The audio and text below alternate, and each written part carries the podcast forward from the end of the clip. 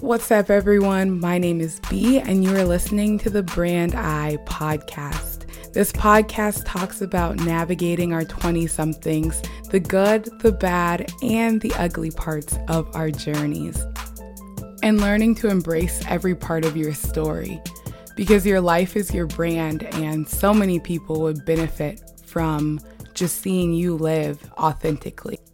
No one has all of the answers. We're all trying to figure it out. Hi, everyone. I'm so excited because we have Vivian Harper back for part two of the financial wellness um, mini series, I guess I'll call it. And last week we talked a lot about budgeting and the implications of not having a budget, which that's something I know that I need to work on. I don't budget at all. I just kind of close my eyes and swipe till it just can't swipe anymore. So, Vivian, welcome back. Thank you for coming back to hang out with us. Oh, of course. Such a great time. Thanks for having me. Yeah. And I'm excited because this week we are going to be talking about credit cards and buying homes and all of that great stuff, which is last week we talked a lot about building and now we're going to talk about how can you use that progress yeah. that you've made to create something new. Cool. And then I really wanted to ask you too if you talk a lot with your clients about the scarcity mindset versus like the abundance mindset because I know that for me, um, I'm recently learning about this, and something that I learned is sometimes when people have a scarcity mindset, they think that they're all they're never going to have enough money no matter what happens or they they just see things and through the lens of um, what's lacking rather than all of the possibilities and it sounds like you've been talking about possibilities that we have regardless of where we where we're at or the decisions we made Absolutely. I'm excited to be here today. One of my friends told me this. He said, The money is already printed. You just got to go get it. Mm. And that, when he told me that, he wasn't wrong. And when he said that to mm. me, it reminded me that there's a second chance, a third chance. We're going to make something happen. That money's out here. Somebody's getting it. Right. And so we just have to make that happen. Um, but I'm excited to talk about credit and, and a myriad of other things because there are tools to get us to that next level. Yeah, you already have me excited. And so you walked us through the basics and, well, I mean, I feel like credit 101, 201, and 301. So thank you for bearing with my questions. I'm always just so interested. But let's talk about credit cards because I feel like they are very polarizing. Mm, yeah. I think we have to take a step back um, and talk about credit as a whole and mm-hmm. then get to credit cards. I think the first step um, for us before we think about credit cards is just thinking about pulling our credit report. Um, Brandy, how often do you think folks pull their credit reports? Based on personal experience, never. Yeah. Um, most folks tell me, I got Credit Karma, I got this free resource, I got this resource. And that's cool. I think those are really great resources. But um, the federal government gives us access to our credit reports um, a couple times a year. Oh, a couple? Yeah. Wow. It's through a site. It's called annualcreditreport.com. Okay. Now, don't go on Google and say creditreport.com, annualreport.com, but annualcreditreport.com. Now, because of COVID, they've uh, the federal government has been giving us access to our credit reports at no cost every single week. Mm. And at some point, they're going to change that. But you can check those reports and yeah. see what's on there. I tell people all the time check your reports. You know why? 70, nope. I'm thinking about all the clients I met with. At least 85% of the clients I've met with, there has been something wrong with their credit report. And if 85%. there's 85 at least. And if there's something wrong with your credit report, nine times out of 10, it's negatively impacting the report. So here's the thing you know, my friends, they're like, oh, I got the greatest credit in the world. I don't have to check my report. Sounds good. I had one friend, he said, I pay everything on time every single time. I'm never late, blah, blah, blah. I said, do me a favor and check your report. He Uh-oh. checked it. And you know what? What? There showed a late payment. 20 years of credit history, that you know one late payment was in the last like maybe 12 months he couldn't believe it all of his stuff is on auto pay and so he had to look at that report and say you know what i need to contact the credit bureaus and get this fixed and mm. so i asked folks to check it you're able to go to annualcreditreport.com and check it at no cost look at your report i'll be honest with you my name is vivian harper my mother's name is Vanita Harper. Our names are similar. We've lived at the same address before. Mm. I looked at my report one day and it showed people's gas on there at like whatever year, and I was a small child. There's mm. no way I would have had a people's gas bill, right? Yeah. I had a client, his name is Larry Johnson, or, you know, he has a son that's Larry Johnson Jr., and all of his stuff was reflecting on dad's report. Check Wow. your reports. And what should you be looking for on a report? Because you asked me to look at my report. I'm like, mm. You're not wrong. Go on the report and look and see if your name is correct on that report. See if those addresses are really connected to you. I'm gonna be honest with you guys. People don't need your social security number to pull your report. They need your address. Wait. I hate to say that. I don't Wait, even want to, the wait, listeners. wait, wait. yeah. No, no, no, no, no. Are you serious? 100%. I could pull a soft report on you right now with just your address and your name. Wait, have you ever done that? With my clients. No, no. With my clients with permission, with something in No, writing. yeah. Yeah, for sure. But I'm just letting you know. It's that simple. I have your exact address. I have your exact name. I don't need a social security number. So I want to make sure when folks go and pull their reports, make sure that those are the right addresses. Mm. All those old addresses, if it was me, I'd contact those um, credit re- bureaus and say delete them. Wow. I don't live here anymore. I never lived here. Oh, wow. Yeah. So we want to make sure the name, the address is correct, the social security number is correct. We want to make sure that those accounts are correct. Okay. Yeah. Sometimes you may have gone to Home Depot and applied for a credit card, or maybe you didn't. Yeah. And you see someone has applied. If that's not correct, let's call those credit bureaus and say, hey, this isn't correct. Right. That could negatively impact your score. So right now, it's at no cost.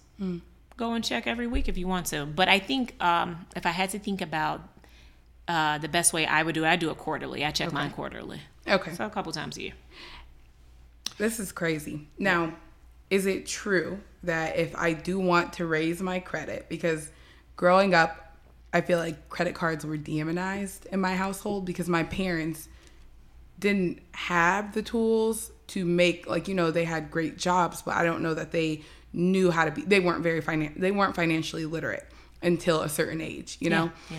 and so there were a lot of things i didn't learn. But one thing i did learn were credit cards were evil. So i did not have a credit card until i was like over 21 but that really hurt me Yep. so are credit cards bad So, you know, I was here last week and um, I said, let's get a budget together. I'm not going to lie. First line of defense is let's learn how to manage our money. But once we get a quick mastery over that, credit cards are not bad, and you would be negligent not to use credit cards. Now, negligent um, yeah, I'll give you strategies on how to use a credit card. But for me, I don't own a debit card. I don't see a value in a debit card. I don't see any reason why a person should have a debit card. I actually think those are more evil than a credit oh card. evil is a strong word too Yeah. So even if someone is building their credit, not for people who are high up there, for people building their credit, it is okay for them. You would also say that they need a credit card. A hundred percent. There's no way to have quote unquote good credit without having a credit card. But don't you also have to have like willpower self discipline? Yep, those are important. So that's why last time I was here, I talked about budgeting. Let's get a mastery over where our money is going, and then let's get a strategy. So mm. let's talk about me. I was bankrupt, trying to figure out my life. You think somebody gonna give me a credit card? Maybe. No, not at all. you don't pay people back. We're not giving you a chance, Right. right? So for me to reestablish myself, I tell people who have gone through bankruptcy, you have to reestablish yourself. You have to prove that you're worthy and you know how to manage money. So nobody's to give you a credit card. Hmm. You're going to have to get something called a secured credit card. A secured credit card means that you have to put your money up as collateral. They're not giving you their money. You have proven that you don't pay people back. Right. So put your money on the line. So for me, I got out of bankruptcy. I learned about the Fair Credit Reporting Act. I did all these things, and um, nobody was gonna give me no credit card. My credit was three fifty. Credit score started three fifty. I was at 350. so I had to contact a bank. I contacted Capital One and I said, "Hey, can I get a secured credit card?" Uh-huh. So the secured credit card is I had to put my own money up front. So Capital One said, "Send us two hundred dollars right now." And when you send us two hundred dollars, we're gonna send you back a piece of plastic, and the only amount on that card is two hundred dollars. Yeah. And you prove to us you know how to pay. Hmm. And I just had to do that. And that was my first step to improving my credit. Now, listen to what I just said. My credit score was at 350. Hmm. What I did was I got that secure credit card. And at that point, I was a teacher. So when I was teaching, we didn't get paid over the summer. Mm-hmm. So I didn't use that credit card every day. But I'm not going to lie, I used it to do small items, right? Maybe a loaf of bread, maybe gasoline for the week. But you know what I did? I paid it back every single month, every dollar. Yeah. It was only a $200 limit.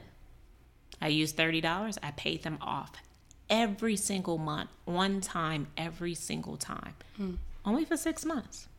Score went up 80 points. Oh wow. There's some people that's listening to you right now who need an 80 point difference and they're looking at their credit report and all they need to do is go get a card, Yeah. a secure card. It's their money, but that's okay. Yeah. Every single month I paid on time, every single time.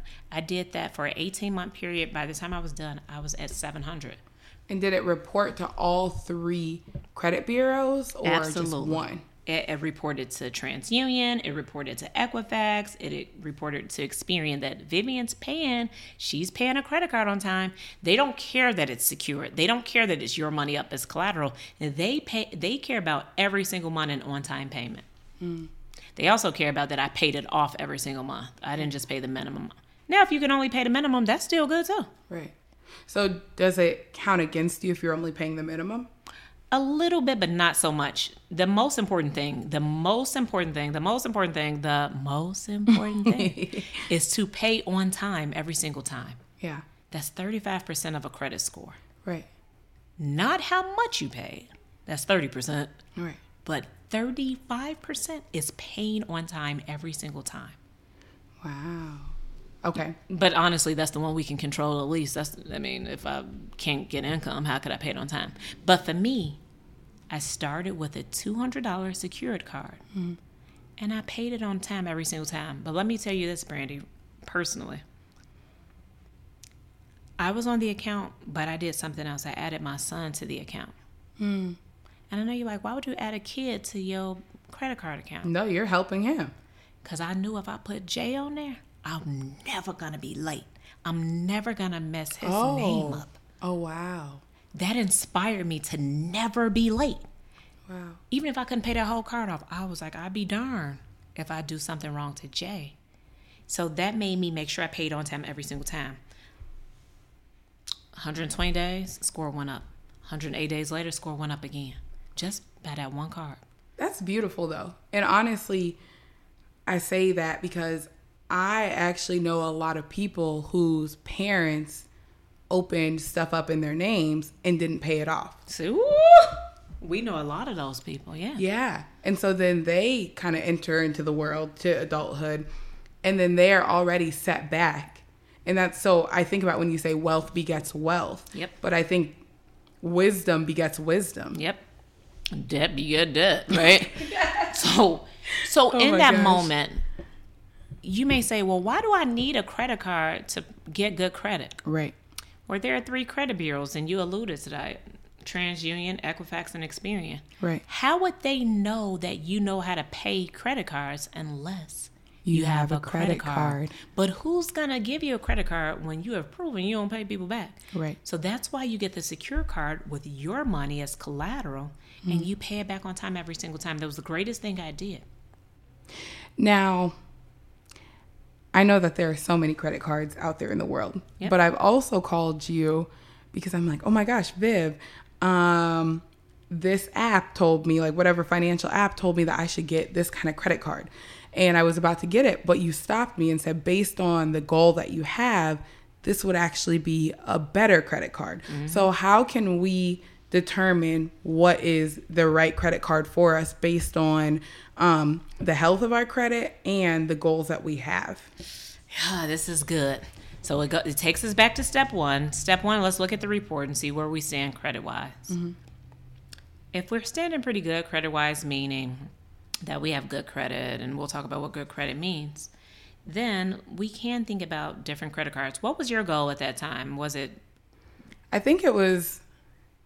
Oh, I wanted points because you told me about points, which I know we'll get into, but I wanted like really cool points. Yep. So there's different credit cards for different reasons. Some people want cash back, some people want to save money, some people want best online shopping. For me, I wanted travel. Mm. I wanted to see the world. Yeah. And so I went to, you can go to NerdWallet. You can actually just kind of Google, but I'll just tell folks if you say, I pay my bills on time, I have a mastery over covering that, and I just want to travel, then there's a couple cards that you want to consider. So I already talked about the secure card because the secure card is for folks who are rehabilitating their credit, getting a second chance, and just building up and proving they know how to pay. Um, before you get into the other yeah. end of the spectrum, for the people in the middle, yep. who are kind of like you know they're doing okay, but then they want points. Yeah, is there an option for them too? Yeah. So for me, um, think about who you bank with already, who you have a banking relationship with. I bank with Bank of America, I bank with Chase, whoever it is if they see that you know you don't got no overdrafts and you have money coming to their bank every month that's a good card to consider. They have a card. Every bank has a card. Mm-hmm. every credit union has a credit card. So consider those initially. Okay if you're like in the middle. In the middle. Okay. Yep. and then for the people that have it all together. If you yeah. got it all together you better be getting a bang for your buck you should not be spending one dollar and not earning points from it mm you're to leave here sitting with me and you're to go to the grocery store. If you just think that the grocery store is a transaction between you and the grocery store, then you are not thinking thoroughly. You need to think about this is a transaction between me and the grocery store and I'm getting points. So, that could look like using a Chase Sapphire. That could look like using a American Express. That could look like using a Citi Premier, whatever it is. I have different charts that I send to clients to figure out what makes the most sense. But you shouldn't be having a financial transaction without getting points in some type of capacity. Mm. Me, I love Uber Eats. I love eating out. I love fine dining. So for me, what made the most sense uh-huh. was the American Express Gold Card. Now, let me tell you this about American Express. I think there's some type of like novelty in having American Express. People love to throw it around. So sometimes you'll see folks with an American Express Platinum card. Mm-hmm. And I don't think that that's a bad card to have, but there's an annual fee of nearly $700. Oh. But guess what? It gets you into the airport lounges at no cost. Mm-hmm. If you travel a lot, you probably want access to that, right? Right. I do travel a lot, but what I do more than travel is eat, eat out. out. so instead of getting the American Express Platinum, I got the American Express Gold because you get $120 of points every single year for Uber. Yeah. So when we leave this conversation, if you want to get Uber Eats, I'm gonna get points for oh, that. I'm gonna get. Are you gonna order me a cinnamon roll? I mean, I could. No. I'm getting 120 dollars a year for it. Wow. Might as well. Yeah. Or if I want to Uber to whatever location I'm going to, I'm getting credit for that. You know what I mean? And it's funny because I'm thinking about what you said last week, and you talked about knowing where every single penny goes. Mm-hmm. And now I see why it's so important to exercise or, yeah, to practice that because now you have a credit card and you're going to want to know where every single penny goes because you have to pay every single penny back. Exactly. So here's the thing I love that you said you have to pay every single penny back. I treat my credit card like a debit card. So if I know I only make a thousand dollars a week, I'm never going to spend over a thousand dollars on that credit card because all I'm going to do is I'm going to use it to swipe for groceries and swipe for gas, and then I'm going to take whatever's in my checking account and pay that off. And I know you might say, well, why wouldn't you just get gas on your debit card or get gas or get groceries on your debit card? Did you get any points for that? Mm-mm. No. So when I went to the grocery store earlier this week and spent $120, then that just would have been a simple transaction of $120. But because I put it on my American Express Gold, then I'm going to get four points for every dollar I spent. So $120 times four. That is what I'm going to get in points. Right now, I have 250,000 points. Right. You might say, why are points important? A couple reasons. You could travel. You can use those points to pay down your credit card. You can use those points to do a myriad of things, buy gifts. You know, my friend, she uses her points to get gift cards for people for their birthday. Oh, that's smart. Yeah, it's cute. Yeah. Now, could she do that if she was using her debit card every single time? Now, again, this isn't for a person who hasn't mastered money yet. Yeah, and I was going to say it's not a traditional credit card either, right? It's not, it's a charge card. So you have to pay off every single dollar at the end of the term of it, at the end of the month. Oh, they don't play about their coin. Oh, yeah, Lord, they not going to play about that. And so you're saying like something like the Sapphire card from Chase is Mm-hmm. maybe a little bit of a better option where you still are getting a lot of points, but you're building your credit. So Or is that a charge card too? it's a charge card too. It's home. yeah. So all But the good points are with charge cards. Nope. Um, Capital One Venture credit card. It's for travel. Um, Bank of America has a card. Um, American Express Blue, their credit cards. And the reason you may say, well, what's the difference between a credit card and a charge card? Mm-hmm. With a charge card, you are gaining points, but it's not reflecting how much you're paying every month to those entities Yeah. a traditional credit card really reflects Brandy paid us $200 this month. Brandy paid us $300 this month, and that builds credit. Okay. So that's why I'm glad you mentioned you need those middle credit cards. But before you get them, you just want to look and make sure do they benefit you. If you don't eat out, then why would you get an eating out credit card? Do you, if you don't need gasoline, don't get a gasoline type of card. Yeah. And so, And I feel like this approach is really popular right now. Like, Yeah. you know, I even see some of my friends on Facebook like saying that they wrote books or journals so that people can buy it and learn how to do it. Mm-hmm. But what are some of the cons to this approach? Like, if what kind of characteristics I want to say? If you have certain characteristics, are there things that you should look out for? Like if you are someone who's not as disciplined. Number one, if you're not disciplined, I want us to hold off on credit cards until we become disciplined. if you're not a person who allows things to be on auto pay, mm-hmm. then I don't want you to play the points game right now. Mm-hmm. You have to get comfortable in knowing. There's so many people tell me I'm scared of auto pay. You know why I like auto pay? I love auto pay. Because it's going to guarantee you're going to pay it on time every single time. Every and single that's time. the most important part of building credit. I don't care what anybody says, delete this, do this. There's nothing more important than paying something on time every single time. So for me, you need discipline. You need to be a person who has your stuff on auto pay. And then you need a goal. For me, that goal was travel. If the goal is, I know I'm to eat out and I want to cover my eating out expenses, then we can transition into the points cards. But if if we're really just trying to build credit, a we start with a secure card. If your credit's better than that and it's at least 620, then you can get like a standard traditional credit card that you pay on time every single time. Hmm. Now let's talk about credit cards for a moment. I, I got to demystify something Please. What I've noticed is that there are folks who get credit cards and they pay them off and then they close the card because they like, I'm scared. Yeah. It's the worst thing you could do. Really? Yeah. Why? So here's the thing. When you're building credit, the most important thing is paying on time every single time. Great. Second most important thing is how much do you pay? Great. But the next thing is the amount of time you've had a credit card open. Hmm. So one of my friends, she got a credit card at Ashley Furniture back in college. How often do you buy furniture, Brandy? Very rarely. Yeah, I mean every three to five years, maybe longer. I mean, Right.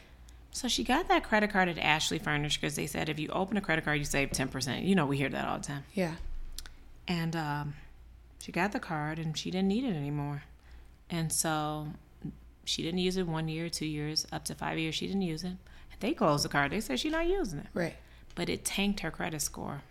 Because the third most important thing about having a great credit score is how long have you had a credit card open? Mm. And we can't buy, we can't recreate time. Right. You know what I mean? So if she had kept that card open for five years, it would have showed she had five years worth of credit history. But because she wasn't using a card, they closed it. So she lost all those years of credit history. Oh wow. And I am someone who if I go over budget on my credit card, then I lock it or I like hide it Mm-hmm. somewhere in my home so that I cannot use it. Yeah. Is there a certain amount of time that you should you should not go without using your credit card? Excellent question. I am a person who has 21 credit cards. Probably Oh, wow. Um, I mean, and I don't use them all. You know what happened to me? Just me, the quote unquote guru. I got a letter last month. They said, You haven't used this credit card in a year. We're going to close it. I had that credit card for 10 years. I said, What do I do to keep it open? Right.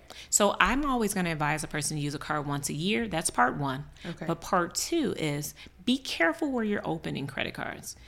Don't open a credit card at Ashley Furniture if you're only going to go there every five years. Right. I don't know if you've ever been in Best Buy. I have a Best Buy credit card, and um, I bought my Mac on the credit card to save whatever. If you ever go in Best Buy at the counter, they have water bottles, um, they have candy. Mm-hmm. Why would they be selling that at a technology store? Because they know that if a person is not going to pay technology over the next three years, they still got to come in there and at least buy a water bottle to keep the account live. So sometimes if I so I bought my Mac three years ago, I'm not going to use Best Buy anymore, but I don't want that card to go dormant. wow. So sometimes I go in there and buy a, a bottle of water, swipe and pay it right off, just so the uh, the credit card stays live. Wow. And, you know, someone made a good point to me that they just bought something from Best Buy. Like, Mm-hmm. you know, I forgot what it was, but something really expensive. Yeah. And they had the cash for it. Yeah. But they opened up a credit card there because they were like, wait a minute, that's 15 months Yep. of no APR. Yep. And I get a discount. And I save So I 20%. could just put that money towards Yep. the credit card. Yep. And then Duh. I, I walk out ahead. Brilliant. So yeah, that's I love when people do that. If you have the money to buy this big ticket item, right? Mm-hmm. You have the money in your hand, cash in your hand, and they're willing to give you a credit card and save twenty percent, then open a credit card, swipe for that purchase, and then immediately pay it off. Now you done save twenty percent on that item. The only thing about that is that that card is live now. We got to keep it live every single year. That's why we can't open cards everywhere. If you know you don't go to Big Lots, if you know you don't go to Victoria's Secret, then don't just open it to save ten percent because you got to at least use it once a year. And it's funny because um, the first time I bought a car, I remember I had more than enough to pay off the car from the dealership. But someone told me, they're like, wait, before you do that, make sure that, you know, you're able to pay it off ahead of time. Mm-hmm. Or else it's going to hurt you more than it is to just pay it. You know, like to just pay the cart notes. Is that? So when we think about car notes, it works a little bit different. With a with a auto loan or any loan, the loan is saying, "Hey, I've taken out this loan for a principal amount, and I'm going to pay it over time." If you pay it early, that means you've deviated from the agreement of the loan. Yeah. And so I know people are going to hear me on this podcast, and there are people who are able to pay their car loans off in advance. You just can't because you agreed to the Yeah. 60 month loan, you agreed to the 72 month loan. What I tell people is if you want to do that, like you got the cash, pay off the principal balance as much as you can and leave a thousand dollars on there mm. on the balance and then pay them every single month for 72 months. I know this doesn't make sense to people. It does. It makes sense. But what I'm saying is, is that loans are different than credit cards. Loans are installment amounts that you have to send them an amount every single month. Right. That shows consistency. Right. So even if you had a thirty thousand dollar car and you have thirty thousand dollars, if it was me, I would pay twenty nine thousand dollars of that car off.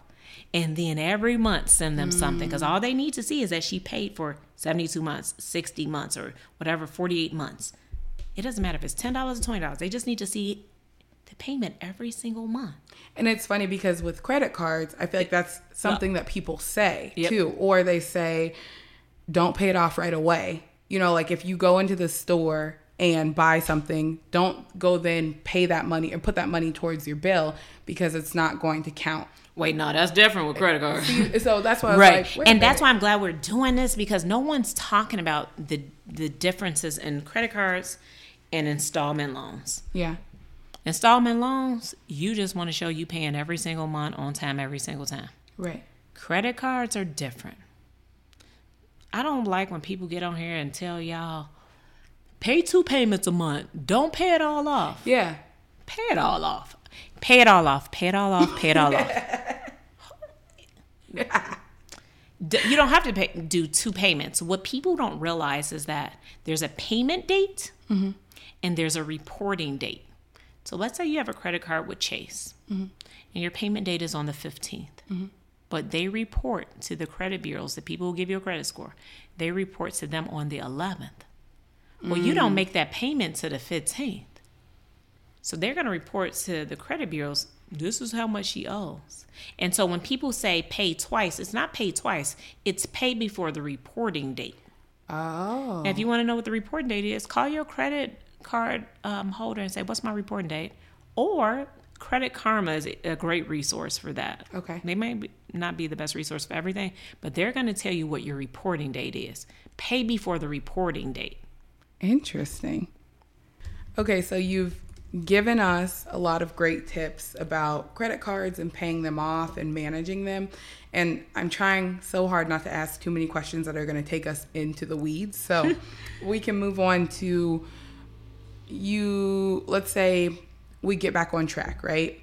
Um, we're taking all of your advice and we're making all of these great decisions. But then what happens when your plan just goes unexpected and you make some major mistakes. And i won't even say mistakes because you were just telling me that you know with the economy and inflation that is impacting how people are able to for some people who are able to pay off their balance every month you're seeing clients that now struggle with that. And it's not because they are poor with money management but it really is because of the circumstances.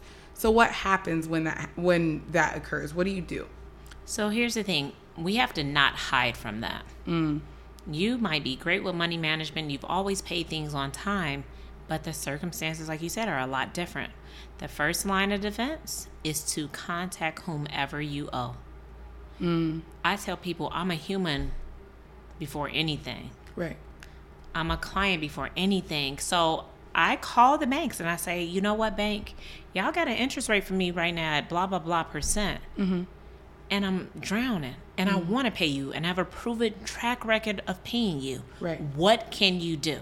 yeah That is a 60 second phone call. yeah We got to do it.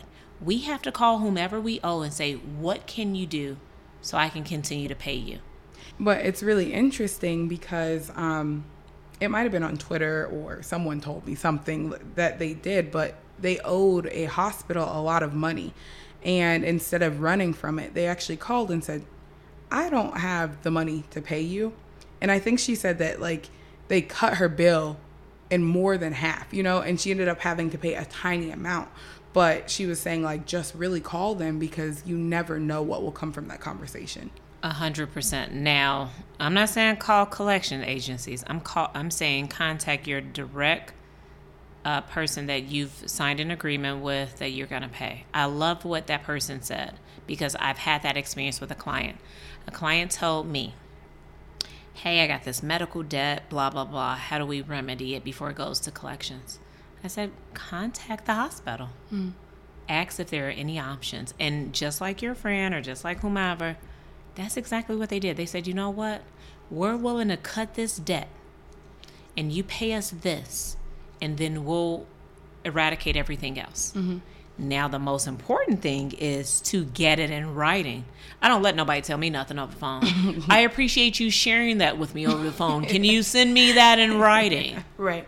Once they send it in writing, we're good because even if they deviate from that, we have a document that we can send to the uh, credit agencies, the credit bureaus, and say, well, they said they do this contingent on this. Mm. So if you call my first line of defense, things are going awry. I'm not able to make payments. Call and see, hey, what are my options? They say, these are the options. Thank you for that. Can you send it over in writing? Can you send it to me in an email really fast? Can you do a recap of what we discussed via email? And now you got that screenshot. It- but they are willing to help. Yeah. I don't care if you got a 24% interest rate on that credit card. I'll Call them and say, you know what, I've been paying you on time every month. Can we take it down 22%, 20%? The worst case scenario is no. The best case scenario is no problem. Right. So, yeah. That's really interesting. Um, especially, and you also did say last week too that if you are going to speak with a collection agency, make sure that you are working with an expert or someone who knows what they're talking about before trying to navigate that relationship with them, right? Oh, yeah. Let's recap on that. What happens is this um, the collection agency is calling us nonstop, scam likely, scam likely, and we take the call. When we take the call, it's okay to say, hey, thank you for calling me. Can you send me all of that in writing? Mm-hmm. Because that gives you a chance to review, review everything and determine is this really accurate? Or show it to an expert, is that really accurate? And what questions should you not answer without speaking with an expert first if a collection agency does call you? people aren't going to agree with me, but it's okay to say, This is me, this is my phone number, this is my address. That is all. This is me, this is my phone number, this is my address. Okay. That's it.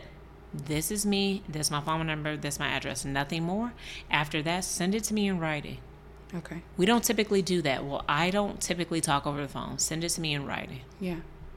Once you get that, we anybody can go from there. Yeah.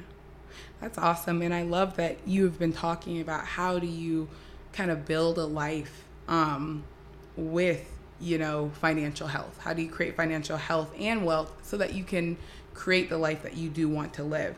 And so the last few questions that I have for you are around buying a home. Um, and what things should you be considering before buying a home? Or is buying always more beneficial than renting? So, oh, this is gonna be interesting. My realtors, they're gonna be like, bad, bad, bad, bad, bad. And I agree, buy, because there's a chance that there's gonna be appreciation and you're gonna benefit from that. Mm-hmm. But there's advantages to both. Because I feel like some people don't think about when you do buy a home, there are things that you're not, pl- there are variable costs, like you talked about, because you were talking about writing out your fixed versus variable costs. But then that kind of complicate, complicates things a little bit because your AC went out. You don't have the landlord to pay for it That's my point. Renters have no maintenance costs. at all. Any amenities, if it's a laundry facility, if it's a gym, there's no cost, or it's already included in the rent. Mm-hmm. Now, yeah, you do have to put down a sizable, I guess, deposit on the front end, maybe on the back end.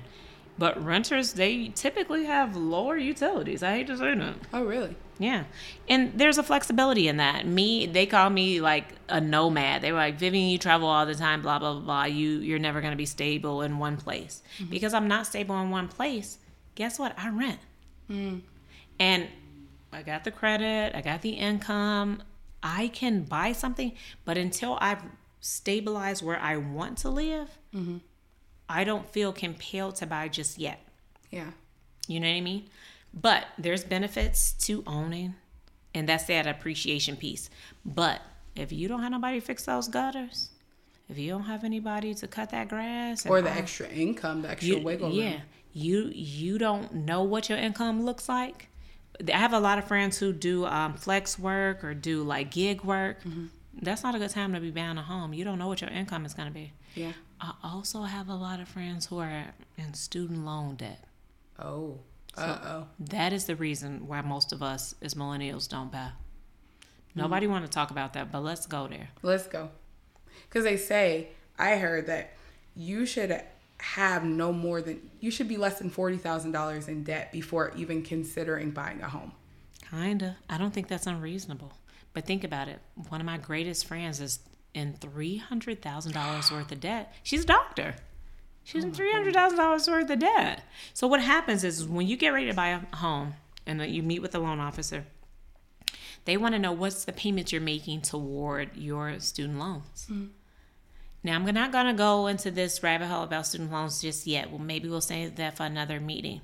But what happens is this: if you're on a repayment plan for thousand dollars a month for student loan debt, you get two hundred and fifty dollars worth of credit cards, you get a four hundred dollar car note.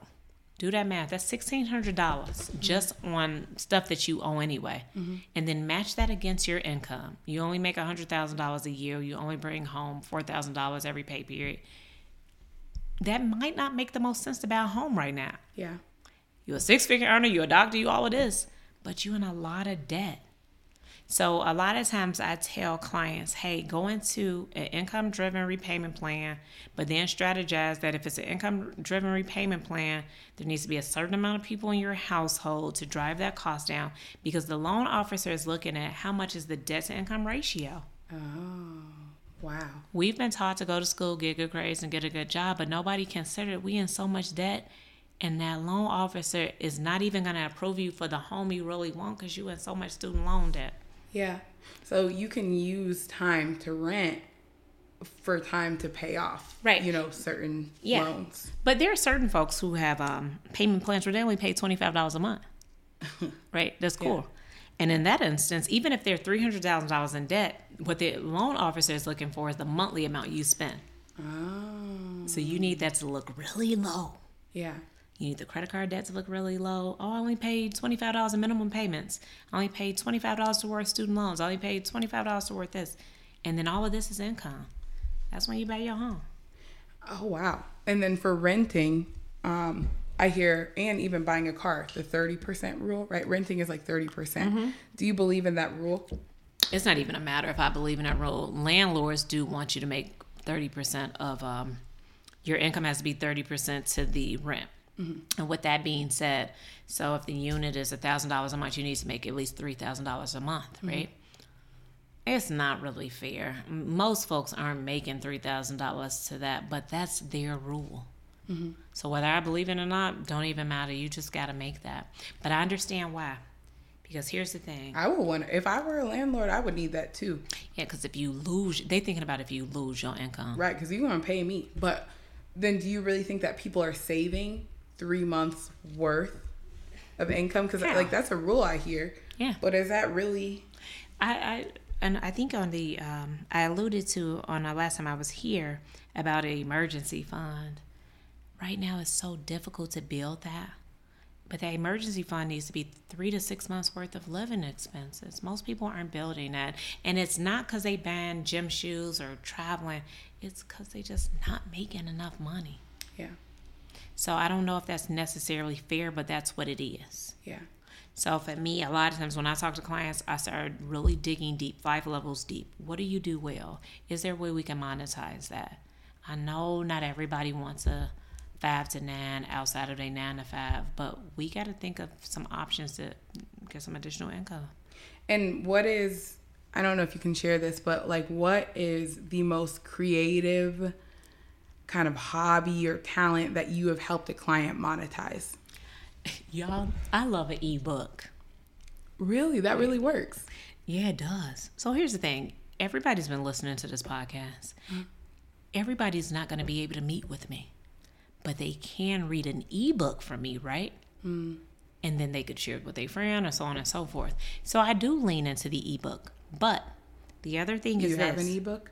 I, I'm finishing one. Oh, wow. Yeah, I am. And so next time I come, let me come on again. No, you're gonna Yeah. come back. You have to. Um, so that's part one. The other part is being a paid speaker.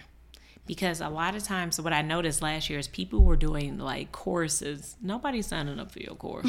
Sorry, they don't have the latitude to be on that on their own live. They might buy that ebook that they could read in the meantime, in between time. right. But people love paid speakers. Um, And how do people get those gigs? so here's the thing you always start with community based organizations. So this is this is how I got paid gigs.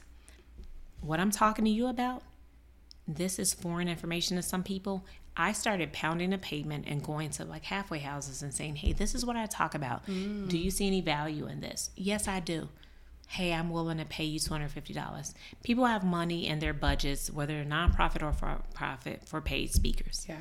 But when you leave, because you're going to leave, you have to leave them with, hey, I also have a book or an ebook mm. for the people who wasn't here.